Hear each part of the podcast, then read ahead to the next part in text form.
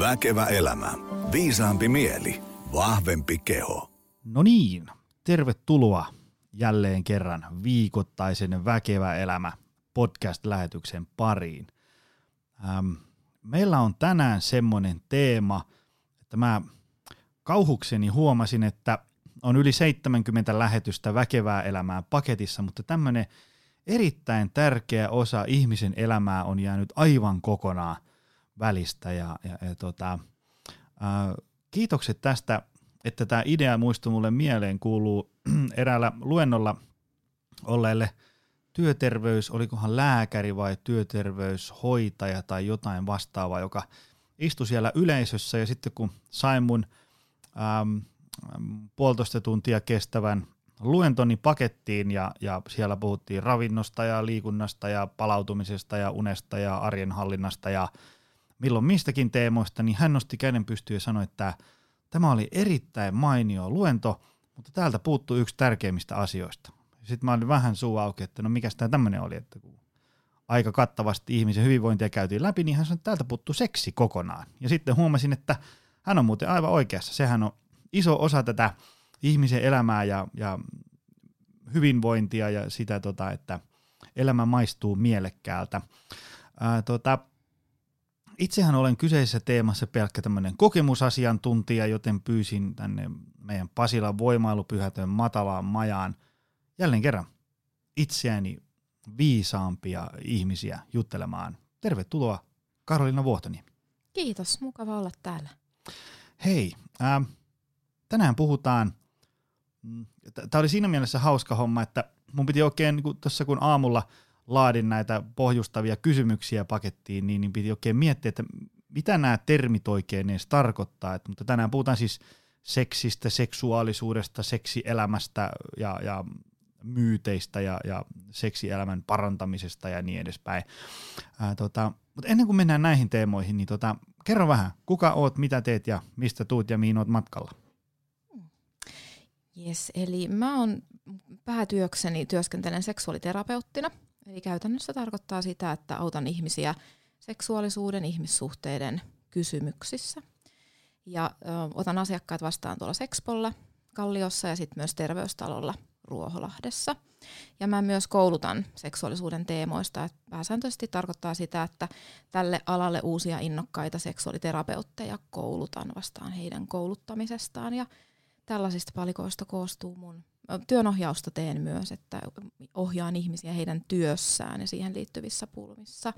Ja että työ liittyy myös seksuaalisuuteen, voidaan siitäkin puhua myöhemmin, mutta tällaisia. Tulen siis Kalliosta ja menen takaisin Kallioon tämän jälkeen ja illalla sitten juoksutreeneihin. Tota, kun, kun meillä on siis, itse asiassa me voidaan tämän, tämän päivän setti taas aloittaa sillä, millä ää, monen muunkin kanssa, että tota, äm, lähdetään siitä, että et, et, niinku, mitä ylipäätään, että saadaan niinku kaikki samalle kartalle, että mitä on seksi, seksuaalisuus, ää, seksielämä ja, ja, ja muu tällainen. Mitä, mitä näiden otsikoiden alle niinku mahtuu? On tosi hyvä tehdä ero seksin ja seksuaalisuuden välillä. Sellainen tota, hyvä sanonta, joka kuvaa tätä eroa, on sellainen, että seksi on se, mitä me teemme, seksuaalisuus se, mitä me olemme, keitä me olemme. Eli seksi on käytännössä toimintaa, jotakin toimintaa, fyysistä, myös toki voi olla ajatuksen tasolla vaikka fantasioita, mutta sitten seksuaalisuus on enemmänkin tunteita, toiveita, itsetuntoa, minäkuvaa, ihmissuhteita, meidän minuutta, hyvin tärkeä kiinteä osa. Ja sitten seksi on vaikka itsetyydytystä ja sitä ns. seksin harrastamista, vaikka harrastamissana on vähän hassu, mutta tällaista. Tota, niin itse asiassa mulle tuli nyt, nyt mieleen se semmoinen kysymys, minkä mä olin kokonaan unohtanut. Öm, onko seksi öö, niin suomalaisessa yhteiskunnassa tai niin ylipäätään maailmassa tämmöinen, tämmöinen niin tabu? Tai tämmöinen, niin kuin, se tuntuu olevan jotenkin niin semmoinen todella erilainen teema kuin moni muu. Et jos mä menen tuohon, avaan nyt oven ja kysyn tuosta joltain tyypiltä, joka ottaa alkulämpöä, että, että – kuinka usein te käytte vaimon kanssa salilla, niin se varmaan pari-kolme kertaa käydään. Mutta jos mä kysyn, että kuinka usein te harrastatte seksiä, niin se onkin niinku täysin erilainen kysymys. Sitten siinä tulee avari poskeen heti. Niin onko se tämmöinen niinku ei se nyt ihan niin tabu ehkä ole. Nyt nykyään puhutaan paljon ja on niinku telkkuohjelmia ja, ja kolumneja ja niin edespäin. Se ei ole ehkä ihan, tai mistä minä tiedän millaista se oli joskus muina, mutta, mutta mikä siinä on, että se on niinku niin semmoinen tavallaan erilainen teema kuin moni muu? Joo, siis kyllähän seksi edelleen on jollakin tasolla tabu. Um, toki tässä on tapahtunut isoa muutosta vuosikymmenien, vuosien aikana. Jos me ajatellaan vaikka tilannetta, jossa homoseksuaalisuus on ollut laitonta ja se on ollut sairaus, siitähän ei ole kauaa, me ollaan molemmat oltu eletty silloin, ollaan synnytty siinä aikana, kun nämä muutokset on tapahtunut, niin se on niin kuin, että onhan tässä toki tapahtunut isoja muutoksia, mutta ja siitä puhutaan paljon, mikä on mediassa ja joka paikassa. Puhutaan paljon seksistä ja se on nostettu tärkeäksi aiheeksi, mikä on äärimmäisen hyvä asia. Toki joillekin se saattaa luoda myös paineita. Eli se, että kun seksuaalisuus ei katoa mihinkään, vaikka sinä et seksiä harrastaisi, seksuaalisuus on osa sinua, mutta sitten jos syystä tai toisesta sinulla ei ole aktiivista seksielämää ja siitä puhutaan koko ajan mediassa ja joka paikassa, niin se voi luoda paineita. Mutta tota, jo nyt mä ehkä jotenkin harhaannuin. mutta, Ei mitään, täällä joo, saa harhailla. Hyvä. Tota, äh, niin se on edelleen tabu. Jos se ei olisi tabu, niin meillä seksuaaliterapeuteilla ei olisi näin paljon asiakkaita. Et kyllä se, koska se on tabu ja siihen liittyy häpeää ja siitä ei uskalleta puhua – just niin kuin säkin sanoit, ei me puhuta meidän seksielämästä niin hyvässä kuin sitten, jos on ongelmiakaan, niin me ei puhuta työkavereille välttämättä, ei puhuta ehkä kumppanillekaan, ei puhuta siitä kavereiden kanssa, joten siitä voi muodostua ihmiselle tosi iso häpeällinen asia ja mikä vielä lisää sitä ongelmaa. Ja sitten onneksi on seksuaaliterapeutteja, joille näistä asioista voi puhua, mutta tekemistä vielä kyllä riittää tämän, että se ei oli, että se olisi tavallaan täysin, että siihen suhtauduttaisiin samalla tavalla kuin me suhtaudutaan – ystävyyssuhteisiin, liikuntaan, työelämään, ähm, terve- terveyteen, ylipäätään niin kuin ihmisen hyvinvointiin, että se olisi niin kuin samalla viivalla niiden kanssa, että vielä ei olla ihan siellä. Oletko se sitä mieltä, että, että sen olisi hyvä olla samalla viivalla, että se olisi niin kuin tämmöinen täysin arkipäiväinen asia? Onko se niin kuin sun ammatillisesta näkökulmasta minkälainen?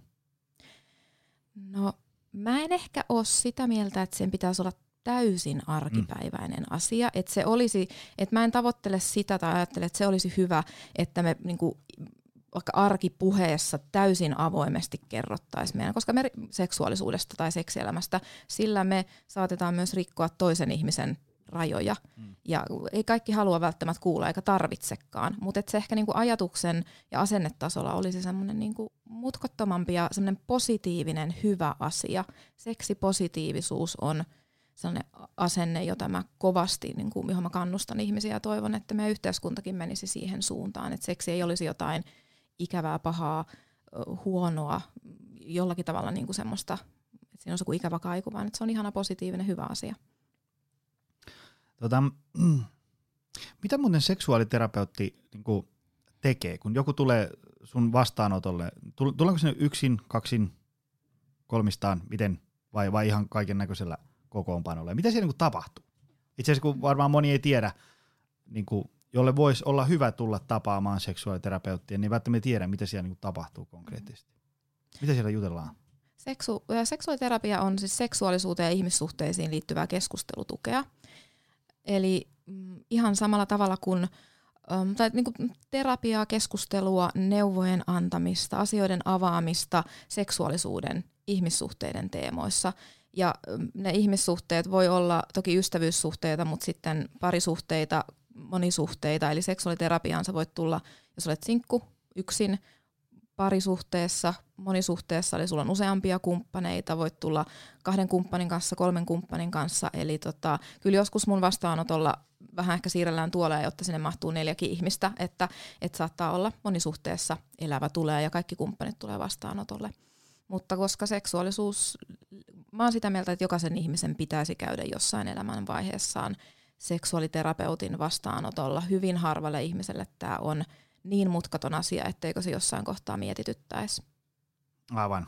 Eli ei, ei kannata ajatella, että, että tekisi mieli mennä käymään, mutta kun tämä mun juttu on niin outo, niin en mä viitti.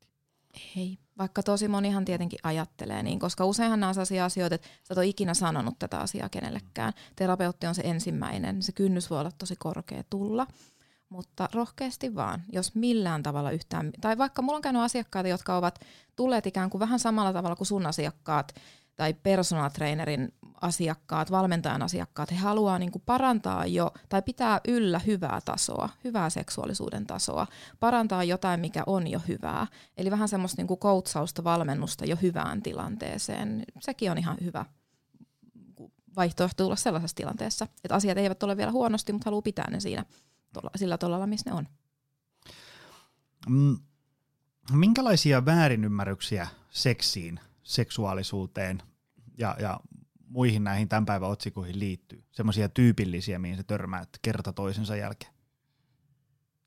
Tosi, tosi yleinen on, en nyt ole varma, että onko se yleisin, mutta hirmuisen yleinen on sellainen, että on joku tietty normaali, joku normi, joku taso, joko sen määrän suhteen tai siitä, minkälaista se oma seksuaalisuus tai seksi on. Ja se olisi jotain, mitä pitäisi tavoitella. Ja tällaistahan ei ole. Meillä on niin kuin valtavan laaja skaala. Jos nyt puhutaan vaikka ihan määrästä, niin on ihmisiä, jotka harrastaa seksiä kerran vuodessa, ja se on heille ok. On ihmisiä, jotka ei ole koskaan seksiä, ja se on heille ok. Ja sitten meillä on ihmisiä, jotka harrastaa seksiä kymmeniä kertoja viikossa, ja se on heille ok. Ja sitten meillä on kaikkea siltä väliltä. Että sellainen vertailu, mä esimerkiksi en yhtään tykkää usean iltapäivälehtien otsikoista, jossa kerrotaan sitä, että kaksi kertaa viikossa seksi on sellainen, niin kuin tutkimukset ovat nyt tämä on todettu, että tämä on hyvä ja tämä on se niin kuin suomalaisten normiseksin harrastamisen määrä. No ihan kauheita, ei, ei sellaista ei tarvii tavoitella. Um, Sitten se myös, että seksuaalisuus säilyy läpi elämän samanlaisena.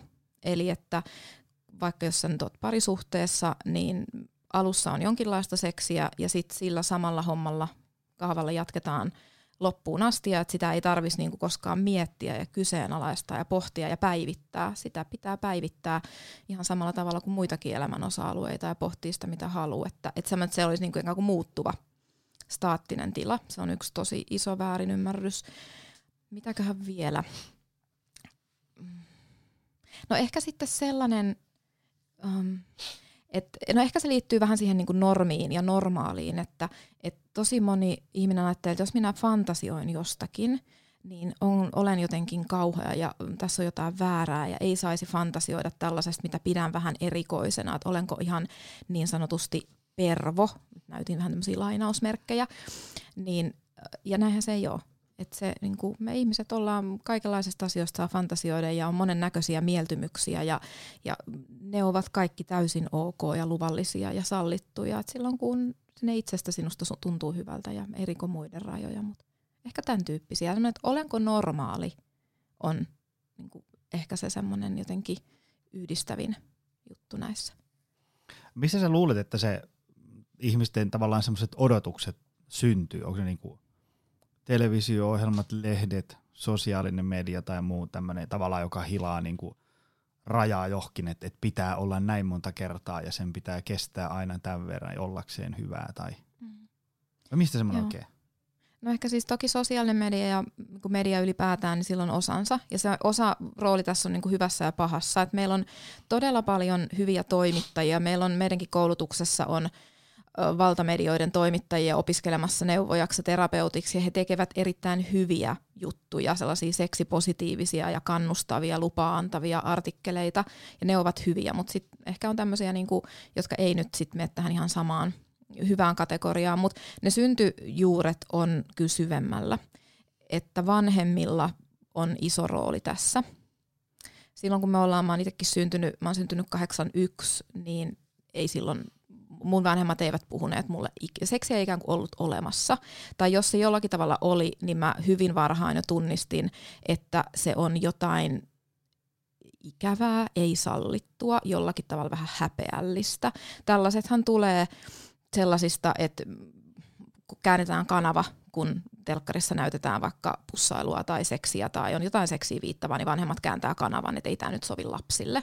Ja tästä tulee semmoinen ajatus, että hmm, tässä on jotain väärää. Mutta eihän silloin niin sit koulussa, esimerkiksi koulujen seksuaalikasvatuksella on tässä iso osa, että 80-luvulla, 90-luvullakin syntyneet ja vielä niin kuin sit, jos olet syntynyt aikaisemminkin 50, 60, 70-luvulla, meillä on minkäännäköistä seksuaalikasvatusta kouluissa. Tai jos oli, niin puhuttiin taudeista ja se oli pelottelua. Ja nämä jättää ihmiseen jäljen niin kuin lähes jokaiseen jollakin tavalla, että, että toivoisin, että vanhempi, vanhemmat pystyisivät jollakin tavalla puhumaan lapsilleen siitä, että seksi ja seksuaalisuus on osa kaikkia ihmisiä, se on ihan ok, siinä ei ole mitään hävettävää ja mitään pahaa, aina voi tulla kysymään ja kaikkea saa ihmetellä. Ja sitten myös kouluissa olisi tällaista seksipositiivista kasvatusta, jos puhuttaisiin itsetunnosta ja minäkuvasta ja kaiken näkö- näköisistä seurustelusuhteista ja puhuttaisiin siitä, että itsetyydytys on hieno ja ihana asia ja eikä pelkästään niistä taudeista ja tautiriskeistä ja tällaisesta, että kannustetaan semmoiseen niin seksipositiiviseen elämään meidän nuoria. Se ei ole seksin harrastamiseen kannustamista tai sen tyrkyttämistä, vaan se on ihmisen minäkuvan ja itse, positiivisen minäkuvan itsetunnon rakentamista. No itse kun meillä on siis kuusivuotias poika kotona, niin sitä nyt tietysti huomaa, että jossain kohtaa alkaa ne pippelileikit ja pippelit kiinnostaa ja niin edespäin, niin tota, ähm, miten se, onko sulla niinku tämmöisiä jotain muutamia niinku nyrkkisääntöjä, miten tavallaan niinku nuoren tällaista seksuaalista, että se niinku kehittyy, en sano normaaliksi, vaan että rakentuu semmoinen terve, hyvä niinku tämmöinen suhde seksuaalisuuteen ja niin edespäin meilläkin se on kohta jossain kohtaa kotona edessä, niin mitä mä sanon, mitä mä teen? Kyllä. No ton ja vähän nuoremmallekin on tosi hyvä, että sanotaan, että hei, vitsi sulla on hieno pippeli, onpa hieno, että tosi upea, että hieno kun näytät mulle, mut, ja upea pippeli ja sitä saa koskea ja se voi tuntua hyvältä ja se saa tuntua hyvältä, mutta omassa huoneessa ja omassa rauhassa, ei ruokapöydässä, ei kylässä, ei muiden, muiden edessä, vaan kun pippeliä saa kosketella, pimppiä saa kosketella ja se saa tuntua hyvältä. Ja kaikki ihmiset tekee, lähes kaikki ihmiset tekee sitä, mutta omassa rauhassa, omassa huoneessa. Jokaisen lapsella on siihen oikeus. Tota, mitäs muita? Väärinymmärrykset käsiteltiin jo, ainakin tämmöiset yleisimmät. Mm.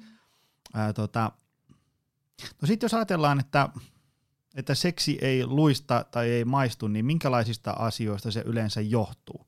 Ajattelin siis ajattelin, että joillekin se, että on kerran vuodesta ei koskaan on fine, mutta sitten jos tavallaan on vaikka, mm, sanotaanko, aikaisemmin maistunut ja, ja, ja tekisi mieli ää, harrastaa seksi, mikä, jos, jos ei harrasta seksi, mikä se oikea termi No tavallaan onhan se harrastus silleen hyvä sana, kun harrastukset on yleensä kivoja.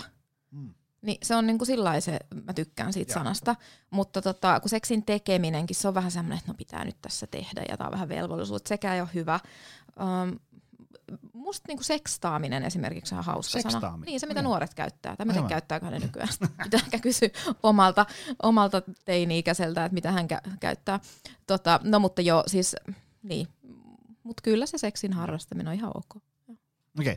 niin, niin jos hommat ei niinku oikein toimi, mm. on siellä, että, että mistä, vähän miettii, että mistä tämä nyt johtuu, niin mitkä on semmoiset, ähm, että tiedät niinku yleisimmin, niinku, että mitkä, mistä löytyy se syypää. Silloin äh, vaihdettiin maille ja kun tulit, niin äh, suosittelin näitä Elina Tanskasen äh, kolumneja ja juttuja. Ja mä laitoin Google laulamaan ja hän, hän puhui näistä tota, no tässä mulla on tässä tämä artikkeli, niin oli nämä niinku kaasut ja jarrut. Meillä on niinku, ää, tota, meillä on niin kuin kahdenlaisia jarruja, että meillä on niin kuin jalkajarruja ja käsijarruja, eli, eli äm, hän tässä kuvaa, että kuin jalkajarruja esimerkiksi on niin kuin, on tämmöisiä olosuhdetekijöitä, eli voi olla niin kuin flunssa tai ajatus, että lapset voi herätä tai joku tulee tänne makkariin, ja, ja sitten niin tämmöisiä ulkoisia tekijöitä. Ja sitten on näitä käsijarruja, eli, eli sisäisiä tekijöitä, eli, eli kehoviha tai tunne siitä, että ei omaan kumppaniin voi oikeasti luottaa tai jotain muuta tällaisia. Mm-hmm. Mut mitkä on sun mielestä tämmöisiä yleisimpiä, että et on niinku,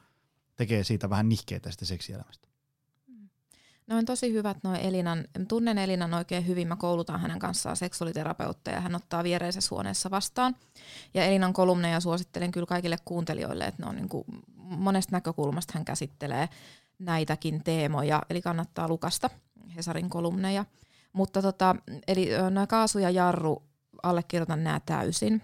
Mä usein tota, sanon mun asiakkaille, jotka pohtii jollakin tavalla tätä halun, sitä, että halu on jollakin tavalla kadoksissa, tai kun ihminen on, jos hän ajatellaan, että hän on parisuhteessa, niin usein on kyse siitä, että toinen haluaa ehkä vähemmän ja toinen enemmän, eli oikeastaan kyse tästä halujen eri parisuudesta.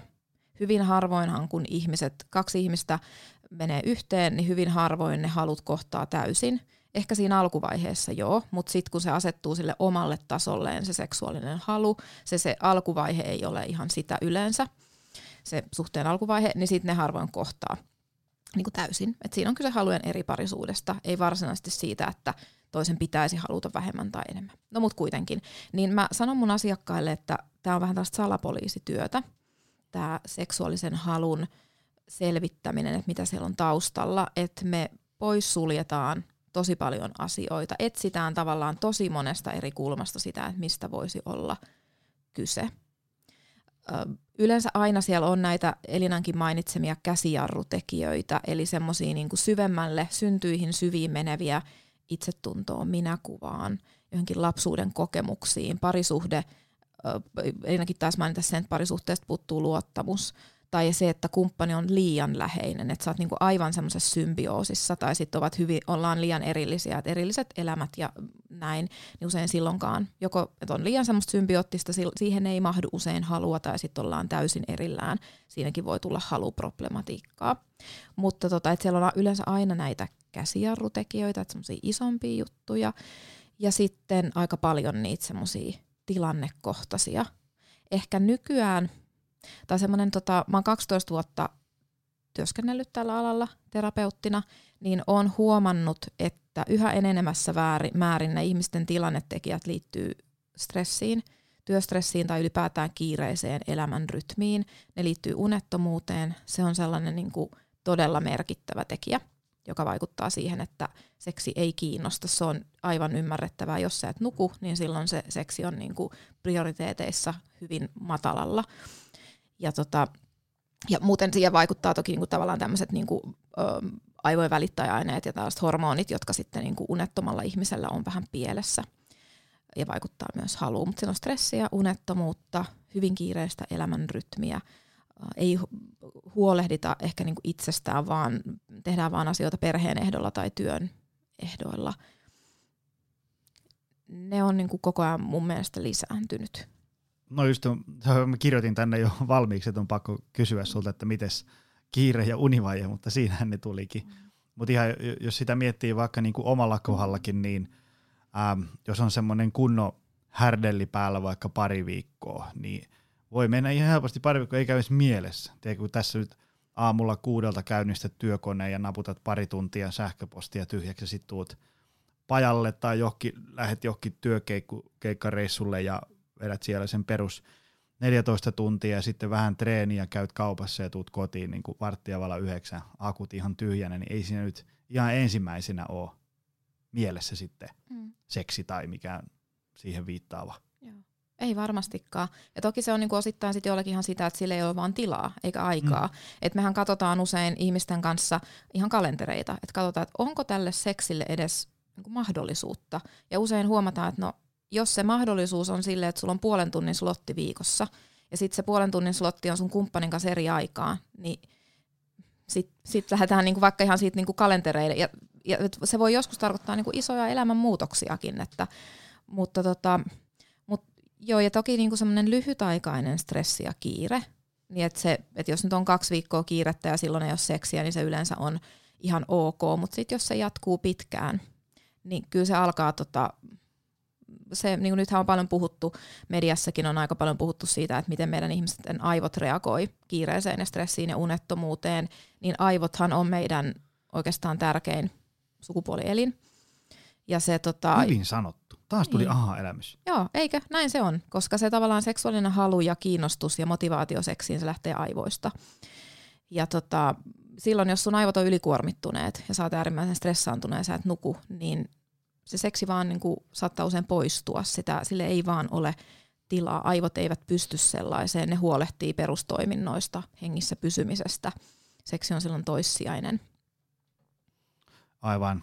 Se on kyllä, siinä tuolissa on istunut äm, aika monta äh, sun kaltaista surneroa ja sitten kun puhutaan siitä, että kun ihmisen tässä hyvinvoinnissa joku alkaa sakkaamaan, niin aika usein jossain kohtaa todetaan just se kiire, ja on niin paljon kaikkea, että ei vaan niinku, on se sitten, että ei ehdi syömään, ei ehdi liikkua, ei ehdi nukkua ja sitten ei, ei käy seksi mielessä siksi, että on niin kiire. Se tuntuu olevan sen kansantauti se kiire. Mm.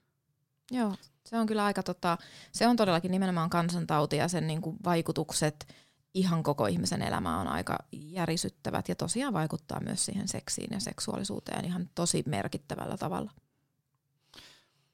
Mä tässä äm, tein samalla muistiinpanoja ja tota, äm, seksuaaliterapeutti Elina Tanskanen täällä toisessakin paikassa sanoo hyvin näistä, että, tota, että pitkään yhdessä olleet kaipaavat intohimoa. Ja, ja tota, että miten, kun säkin tuossa mainitsit, on se, on se alkuhuuma, hekuma, sitten se asettuu jollekin tasolle.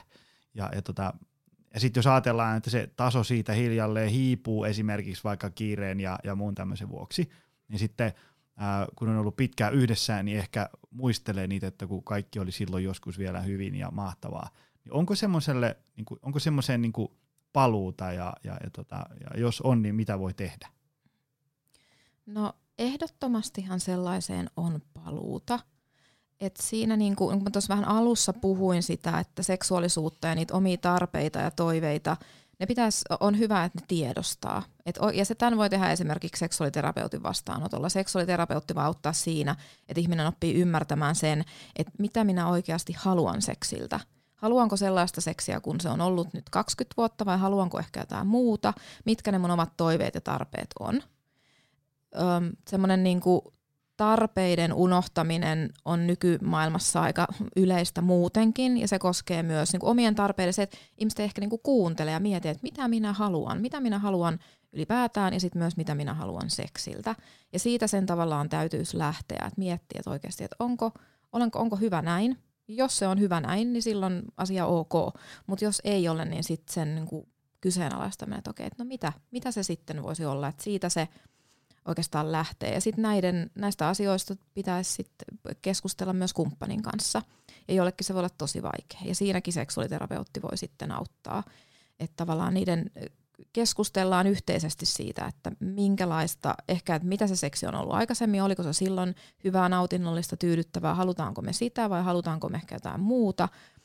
Ja näiden asioiden yhdessä avaamista. Joo, mitä sä, mitä sä kysytkään? Um, niin, sitä paluuta siihen alkuhekumaan. Niin, kyllä.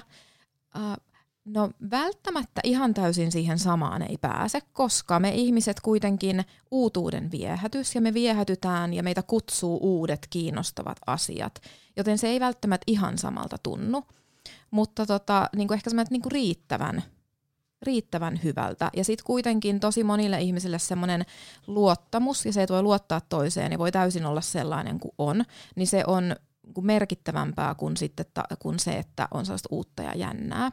Mutta ihan siis, kyllähän semmoiset nyt niinku, ehkä nyt kuulostaa kliseiseltä, mutta kuluneet kikat tällaisesta, että tehdään jotain uutta ja yllättävää ja jännittävää.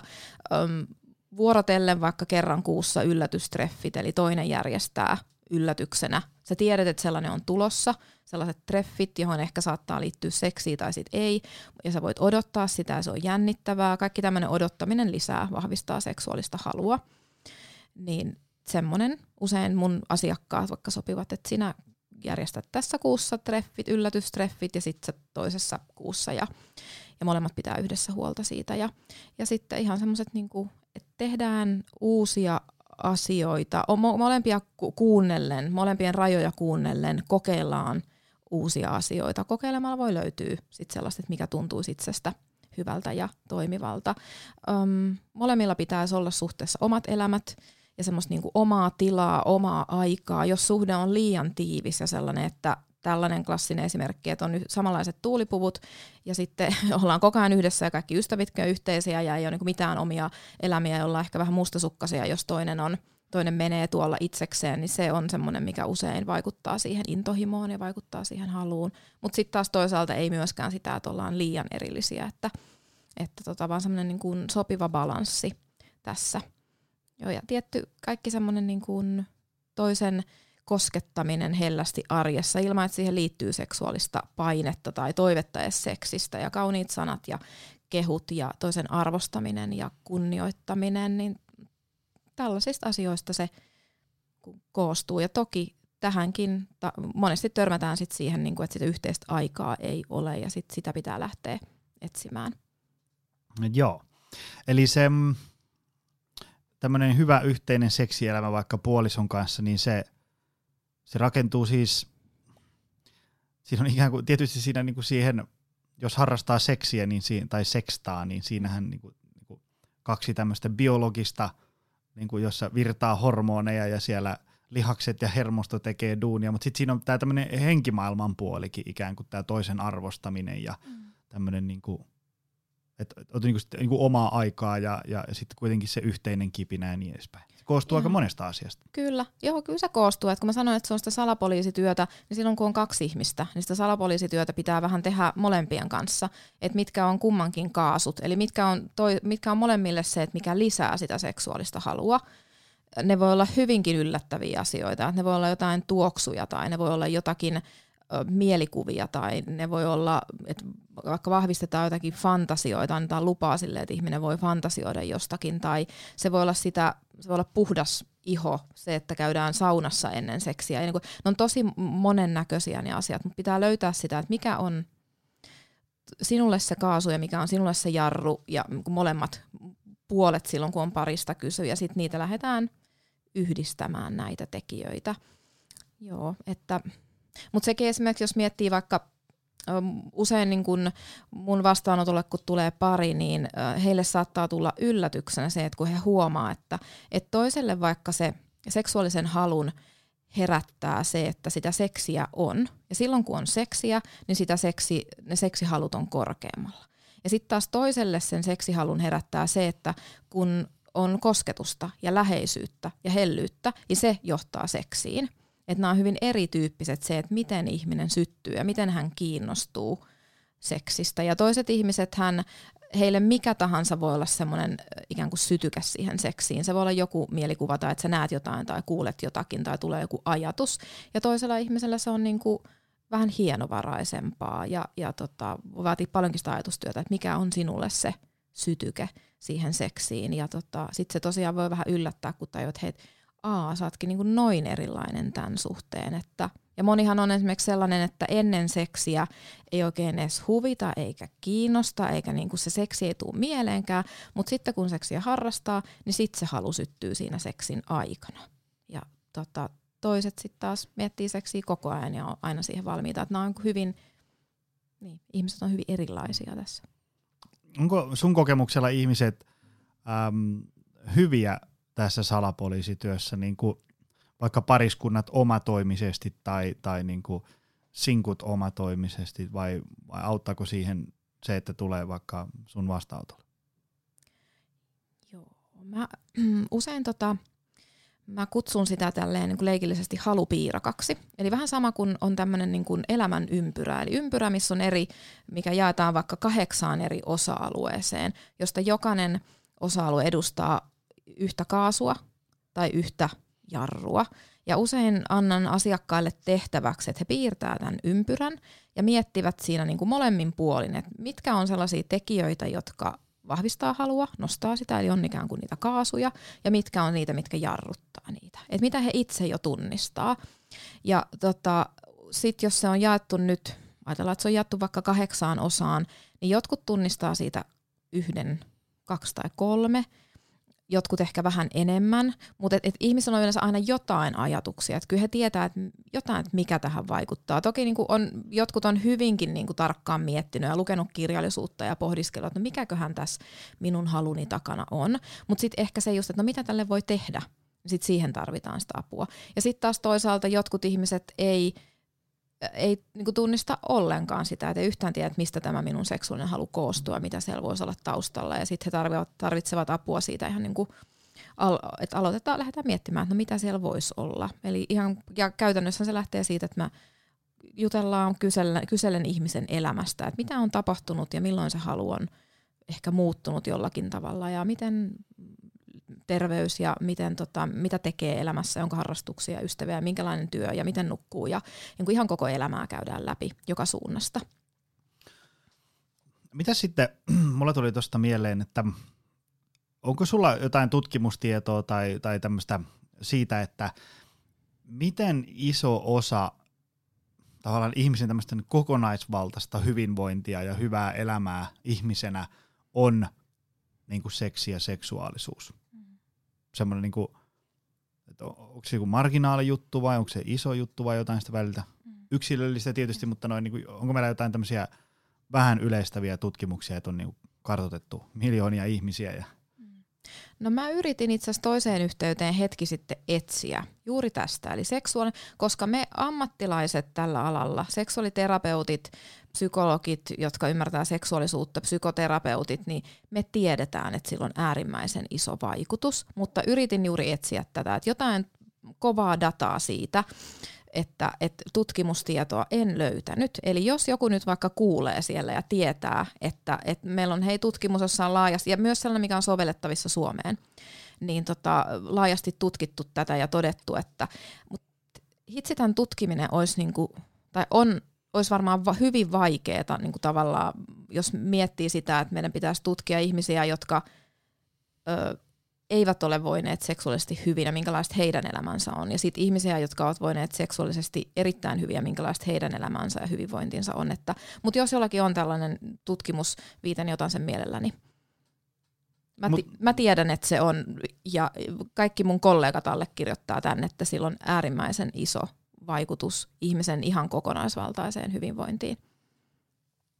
No meillä on nyt tullut tässä tätä ikään kuin tämmöistä um, hyvän seksielämän ja seksuaalisuuden tätä mielenpuolta ja, ja vähän liipattu sitä untakin, että, että se on tota, ää, tärkeä homma.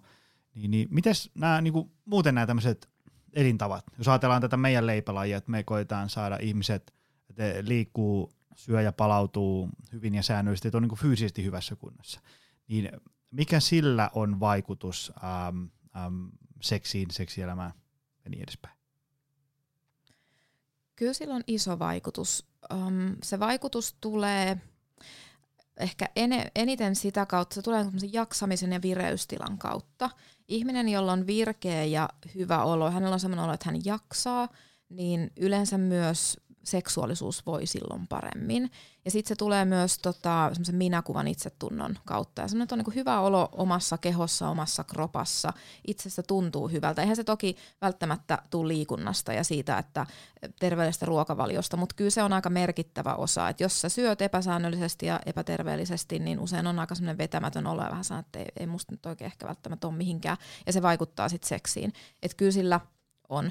Päihteet, niillä on niin kuin iso vaikutus seksuaalisuuteen ikään kuin aiheuttaa yleensä ongelmia jollakin tavalla, jos on hyvin runsasta päihteiden käyttöä. Tupakointi vaikuttaa verisuoniin ja sitä kautta se voi vaikuttaa erektio, erektioon, erektiokykyyn.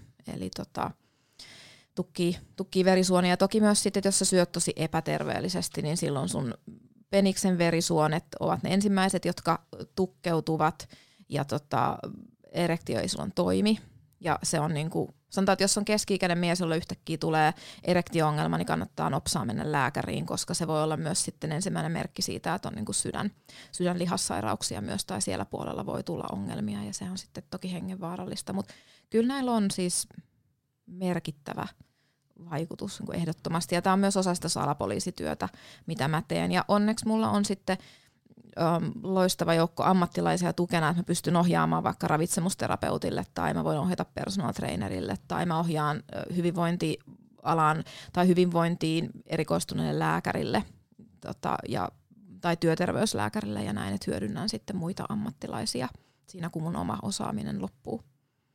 Taas löytyy yksi hyvä syy pitää itsensä hyvässä kunnossa. Joo, kyllä. Tota, mulla tuli noista erektiohäiriöistä mieleen se, että onko miehillä ja naisilla jotain semmoisia niinku kaikkein yleisimpiä semmoisia niinku vaivoja tai syitä, että äm, seksi ei luista tai seksi ei maistu. Muuta kuin näitä, mitä tässä nyt ollaan jo puhuttu, Tovi. Mutta lähinnä sille, että mies tulee, että joo, haluaisin harrastaa seksiä, mutta kun ei ota eteen.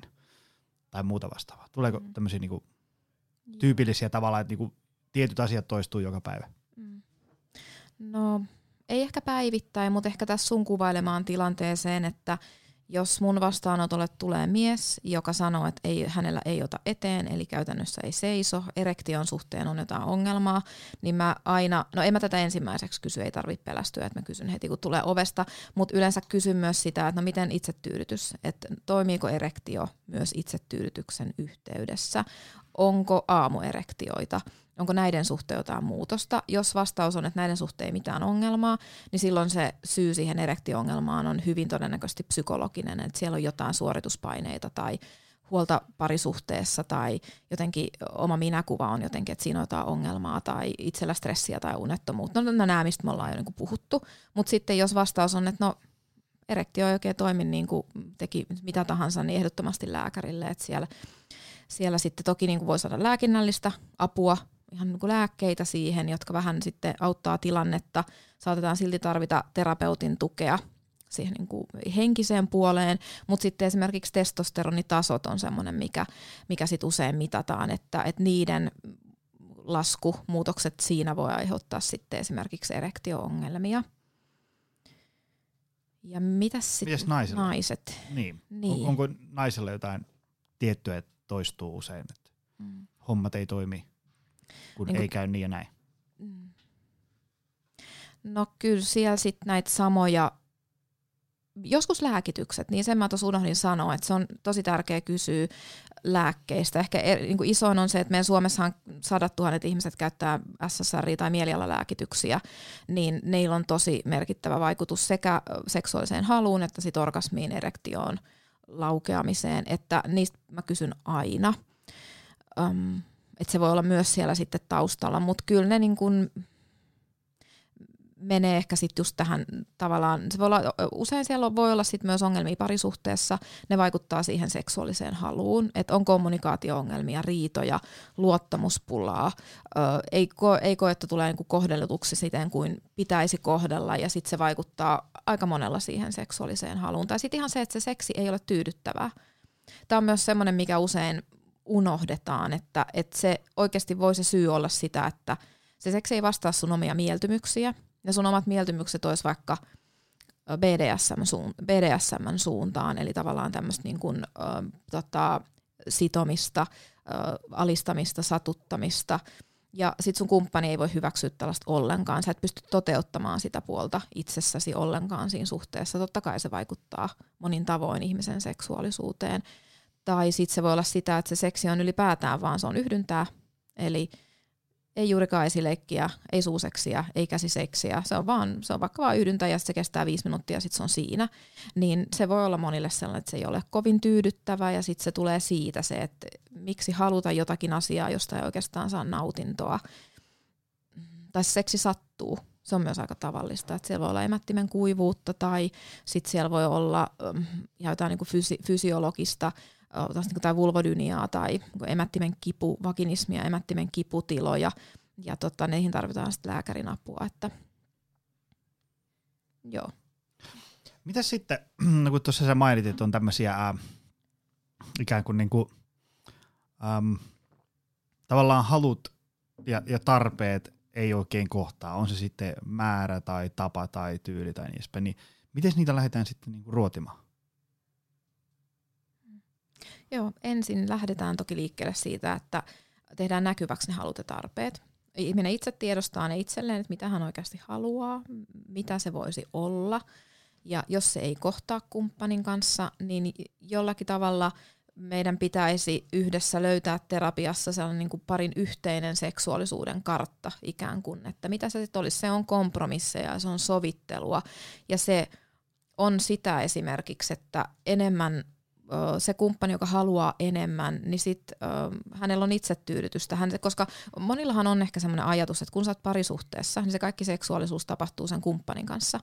Ja tota, seksi itsetyydytystä pidetään jotenkin semmoisena vähän niin kuin toisarvoisena, tai sanotaan, että se on tyytymistä johonkin. Että se on vähän sellainen niin kuin pakollinen paha nyt sitten, että kun jos se ei nyt muuten onnistu. Mutta oikeasti sehän on tällainen henkilö kuin Betty Dodson, amerikkalainen seksologian guru, niin hän on varmaan 90 ja edelleen tekee töitä, niin hän on sanonut, että, että se seksisuhde itseen on se tärkein seksisuhde, eli sooloseksi, itsetyydytys.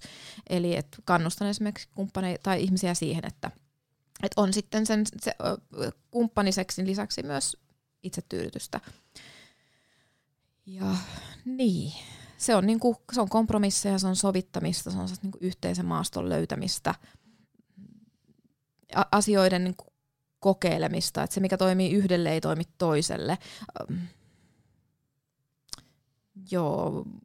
Joskus se voi olla sitä, että seksiä ei, seksistä, se paineet voi niin vaikuttaa tähän. Eli se, että jos on se paineita seksiin, niin se usein vaikuttaa siten, että seksi ei kiinnosta. Joten me saatetaan esimerkiksi um, sopia, että ei seksiä kahteen viikkoon ollenkaan, kaikkea muuta läheisyyttä ja seksistä puhumista vaikka ja koskettamista tai ei seksiä kuukauteen. Ja siinä aikana esimerkiksi sellaisia niin kuin ihan ohjatusti tällaisia kosketteluhellyysharjoituksia, mutta ei seksiä. Ja, ja yritetään löytää tavallaan sitä, että mi, mikä toimii, lisää sitä, mikä seksissä toimii, mikä on hyvää, lisää sitä ja vähennetään sitten sitä, mikä ei toimi, mikä ei tunnu hyvältä. Tämän tyyppisiä. Tämä on ihan niin kuin valtavan laaja kysymys, mutta... Mm-hmm. Joo, ei, se oli mainio vastaus.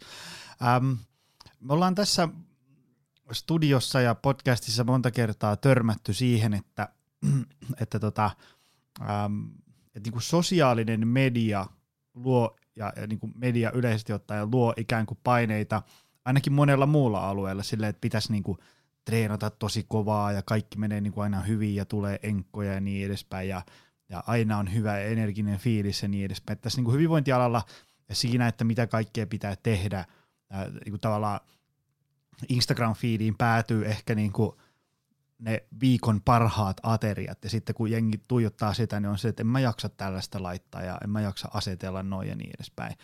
Ähm, ja mitä sitten tässä seksielämässä, hilaako tämä tämmöinen niinku yleinen ilmapiiri, mitä toitotetaan, niin tavallaan sitä rimaa, niinku, että, pitäisi olla niinku kauhean mestari suoriutuja aina makkarissa. Mikä on sun mielipide? No mun mielestä se hilaa, kyllä. Ja se ähm, vaikuttaa myös siten esimerkiksi, että se, semmoinen, minkä mä ehkä unohdin tuossa sanoa, että ihminen, joka on kova suorittamaan ja on hyvin semmoinen suorituskeskeinen ja hyvin vaativa itseään kohtaan, että minun pitää, on pakko ja on pakko pystyä, on pakko jaksaa ja pakko tehdä ja suorittaa ja mennä ja tulla, niin yleensä tällaisen ihmisen sillä seksuaalisuudelle, seksuaalisuudelle ei oikein ole tilaa seksuaalisuushan vaatii sitä, nythän musta on ihanaa, että on niin kuin mindfulness ja tämmöinen tietoinen läsnäolo. Ne on aika pinnalla nykyään, mikä on hirmu hyvä asia, ja ne liittyy myös seksiin ja seksuaalisuuteen, että semmoinen hyvinvoiva seksuaalisuushan se vaatii sellaista, vaatiminen on huono sana, mutta olisi hyvä, että on, niin kuin, sä pystyt havainnoimaan sitä, että miltä sinusta oikeasti tuntuu, miltä sinun kehossa tuntuu, miltä sinun mielessä tuntuu, olla niin kuin läsnä itsesi kanssa – ja se on myös toki kykyä heittäytyä sit siihen seksitilanteeseen ja unohtaa ne kaikki suorittamiset ja se, että pitäisi ehkä tehdä jotain muuta kuin nyt olla tässä ja jää jotain asiaa tekemättä, kun minulla tässä kun harrastan, se, kun sekstailen, niin tota, mutta semmoinen niin suorit, suorittajakeskeinen yhteiskunta ja kulttuuri, kyllä se vaikuttaa niin negatiivisesti ihmisten seksuaalisuuteen. Ja ihmisethän jopa, mulla on ollut asiakkaita, jotka miettivät seksiä harrastaessaan, että miltä he näyttäisivät, jos he ottaisivat selfien. Eli okay. et siinä kun sä oot jossakin, että no jos mä olisin näin, niin että onkohan mä nyt sellaisessa hyvässä asennossa ikään kuin, että, että se on niin kuin, niin, niin, niin tämähän on nyt niin kuin aika jännä, että, tota, että tällaistakin. Ja tota, joo, mitäs muuta?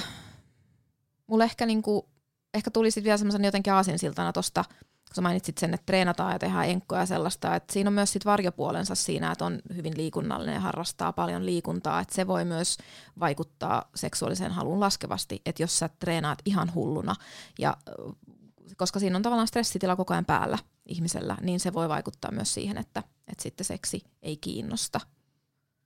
Että on sen kaiken treenaamisen tuloksena niin muusia, että ei, ei mm-hmm. vaan sitten jaksa. Tota, mitähän muut? Mulla on tässä kauhea kasa näitä ähm, Elina Tanskasen Helsingin Sanomien kolumneja auki. Menkää ihmiset ihmeessä lukee, nämä on, nämä on tosi hyviä. Ää, tota, siitä, että se, se seksielämä sitten väljähtyy, niin, niin tota, se on kiire, uni tai lähinnä univaje – onko siinä jotain tämmöisiä niin parisuhdekemia hommia myös? Voisi kuvitella sitä, että, että kun on joku pariskunta, ne on, niin kuin vain, ne on vain kahdestaan ja ne on nuoria ja ne, sitten ne valmistuu työelämään ja, ja sitten niin työ alkaa kuormittaa ja sitten syntyy lapsi, joka valvottaa ja, ja ynnä muuta sellaista. Niin sitten voiko se olla semmoinen, niin kuin, vähän niin kuin kasvetaan erilleen, se kivinä vähän niin kuin häviää? Mm. No ehdottomasti, kyllä. Ja myös se, että jos on vaikka, jos puhutaan pitkästä parisuhteesta ja lapset on jo kasvanut isoiksi ja sit sä oot ihan kahdestaan sen sun kumppanin kanssa ja että mitäs nyt sitten, että jos on eletty koko elämä silleen vaikka vain lapsia varten ja, ja tota, niin se voi toki vaikuttaa, mutta joo myös niinku ehdottomasti semmoista erilleen kasvamista, joka voi olla sit siellä. Ja toki sit myös sitä semmoista niinku liian, mistä jo mm. puhuinkin tuossa aikaisemmin, että semmoista liian, liiallista yhteen hitsautumista, että nämä voi, voi kyllä vaikuttaa siihen haluun. Öm, onko sulla, jos nyt ajatellaan, että, että ne on niinku miehiä ja, ja naisia ja muun sukupuoleisia, niin onko jotain semmoisia tyypillisiä niin eroja tarpeissa tai haluissa, mihin törmäät, vai onko ne ihan niin kuin, yksilöllistä, mitä kullekin toimii? No toki on, um, on tutkimuksia ja on tietoa siitä, että sukupuoleen liittyviä eroja on ihmisten seksuaalisuudessa, mutta mä en halua niitä korostaa, koska se luo paineita. Se luo, koska meillä on, se on yksilöllistä. Meillä on paljon, tai se, että ihmisen, se, että mistä ihminen syttyy ja minkälaista hänen seksuaalinen halu on, niin se on yksilökohtaista enemmän kuin sukupuolikohtaista. Ja jos mä sanon tässä, että miehet ja naiset kokevat näin, niin sitten jos sä asetut, it, asetat itsesi siihen vaikka mieslokeroon ja sit sä et koe näin, niin sit sulle tulee, mm. no mutta onkohan tässä nyt sitten jotain pielessä, että niin. Yksi sellainen niin merkittävä ero ihmisissä on, ja missä törmätään usein ongelmiin, on se, minkä mä ehkä tuossa jo aikaisemminkin sanoin, että se, että, että miten ihminen syttyy. Että onko se se, että hän syttyy tosi nopeasti, lähes niin kuin tiedostamatta mistä vaan hyvin usein, ja sitten hän on valmis seksiin, vai onko se se, että sä tarvitset rauhaa, aikaa, läheisyyttä, hellyyttä kumppanilta, pikkuhiljaa sun halu syttyy, vai onko se niin, että sä oot sellainen ihminen, että se halu syttyy vasta sit seksin aikana, ja niin kuin, että tässä on tosi isoja eroja, ja tota, joo. Joo. Tota, Mitäs me nyt? Meidän kysymyslista näyttää tyhjää. Mun mielestä me saatiin tähän niin kuin tosi hyvä setti. Ja, ja se, oli, se oli iso aha-elämä, että aivot on tämä meidän tärkein mm. elin. Kyllä. Tästäkin näkökulmasta niin pitäkää ihmiset hyvät aivoistanne huolta ja nukkukaa ja levätkää ja, ja tota, stressiä kaikin tavoin vähentäkää. Et sillä on kyllä merkittävää. Se vaikuttaa ihan kaikkeen, myös tähän seksuaalisuuteen. Tota, jos meidän nyt pitäisi tiivistää tämä koko setti noin niin kuin semmoiseen ohjenuoraan, että, että mitä ihmisten kannattaisi tehdä, kun ne tästä nyt painaa stop-nappia ja lähetys on ohi, niin mitä, mitä niin kuin salapoliisin työtä, mitä, mitä seuraavat? Niin. No Meillä on Suomessa ihan hirveän hyvä tilanne esimerkiksi kirjallisuuden suhteen. Meillä on Pohjoismaissa muut, muut Pohjoismaat ihmettelee, että miten teillä on Suomessa noin paljon suomenkielistä kirjallisuutta. Ihan ei suomennettua, vaan suomeksi ihan kirjoitettua. Ja seksi, seksuaalisuus hakusanalla kirjoja etsimällä löytyy ihan valtava määrä seksuaalisesta halusta. että asioihin lukeminen, perehtyminen, Elina Tanskasen kolumnit, niiden lukeminen, se on hyvä, hyvä alku jos se jollakin tavalla se oma seksuaalisuus mietityttää, niin sitä on hyvä lähteä niin kuin miettimään vaikka vähän semmoisen aikajanan kautta, että okei, milloin? Milloin tämä on alkanut? Milloin asia ei on ollut mutkaton, asiat on ollut hyvin, missä kohtaa on tapahtunut muutos. Ja siinä voi löytää sitä itsestä salapoliisin johtolankaa, että mitä siellä on taustalla. Ja sitten siinä kohtaa vähän miettiä, että okei, että onko, onko tämä tilanne hyvä, onko mä tyytyväinen tähän tilanteeseen. Se, että se on muuttunut, ei tarkoita sitä, että asiat on huonosti jos tuntuu siltä, että jotain ehkä pitäisi asialle tehdä, niin liian pitkään ei kannata miettiä itekseen. Netissä on erilaisia palveluita, jos voi kysyä apua seksuaalisuuteen liittyviin kysymyksiin. On maksuttomia puhelinpalveluita, esimerkiksi Sexpolla, johon voi soittaa. Vastaanotolla voi tulla vaikka käymään kerran, kaksi, muutaman kerran, ja tota, sitten se voi olla siinä. Mutta keskimäärin ihmiset odottaa seitsemän vuotta näiden huolten kanssa, joka on tosi Oho. pitkä aika. Ja sitten myös on ihmisiä, jotka odottaa tosi paljon pidempään. Mutta onneksi tässä on tapahtunut muutos. Mulla on ollut paljon sellaisia aika nuoria pareja, kaksi kolmekymppisiä, jotka tulee, niin kuin, että no meillä on nyt muutaman kuukauden mennyt vähän huonommin, että me tultiin nyt ja haluttiin, katsotaan, että mitäs näille voisi tehdä, ja se on tosi hyvä muutos. Mutta tota, mieluummin liian aikaisin kysymään apua ja neuvoa kuin sitten liian myöhään. Joo, ja sehän on kova juttu, että niin kuin ylipäätään kiinnostuu näistä asioista, siitähän se sitten lähtee. Mm. Ja, ja tota, mulla on tässä kourassa, tämä suosittelit luemiksi tämä Maaret Kallio ja Osmo Kontulan Happy End, tämä löytyy meidän kirjahyllystä. Tämä näyttää olevan mainio. Mm. Hän on haastateltu 200 suomalaista naista, jotka kertoo, miten on onnistunut pitämään parisuhteensa seksuaalisesti vireinä ja onnellisina.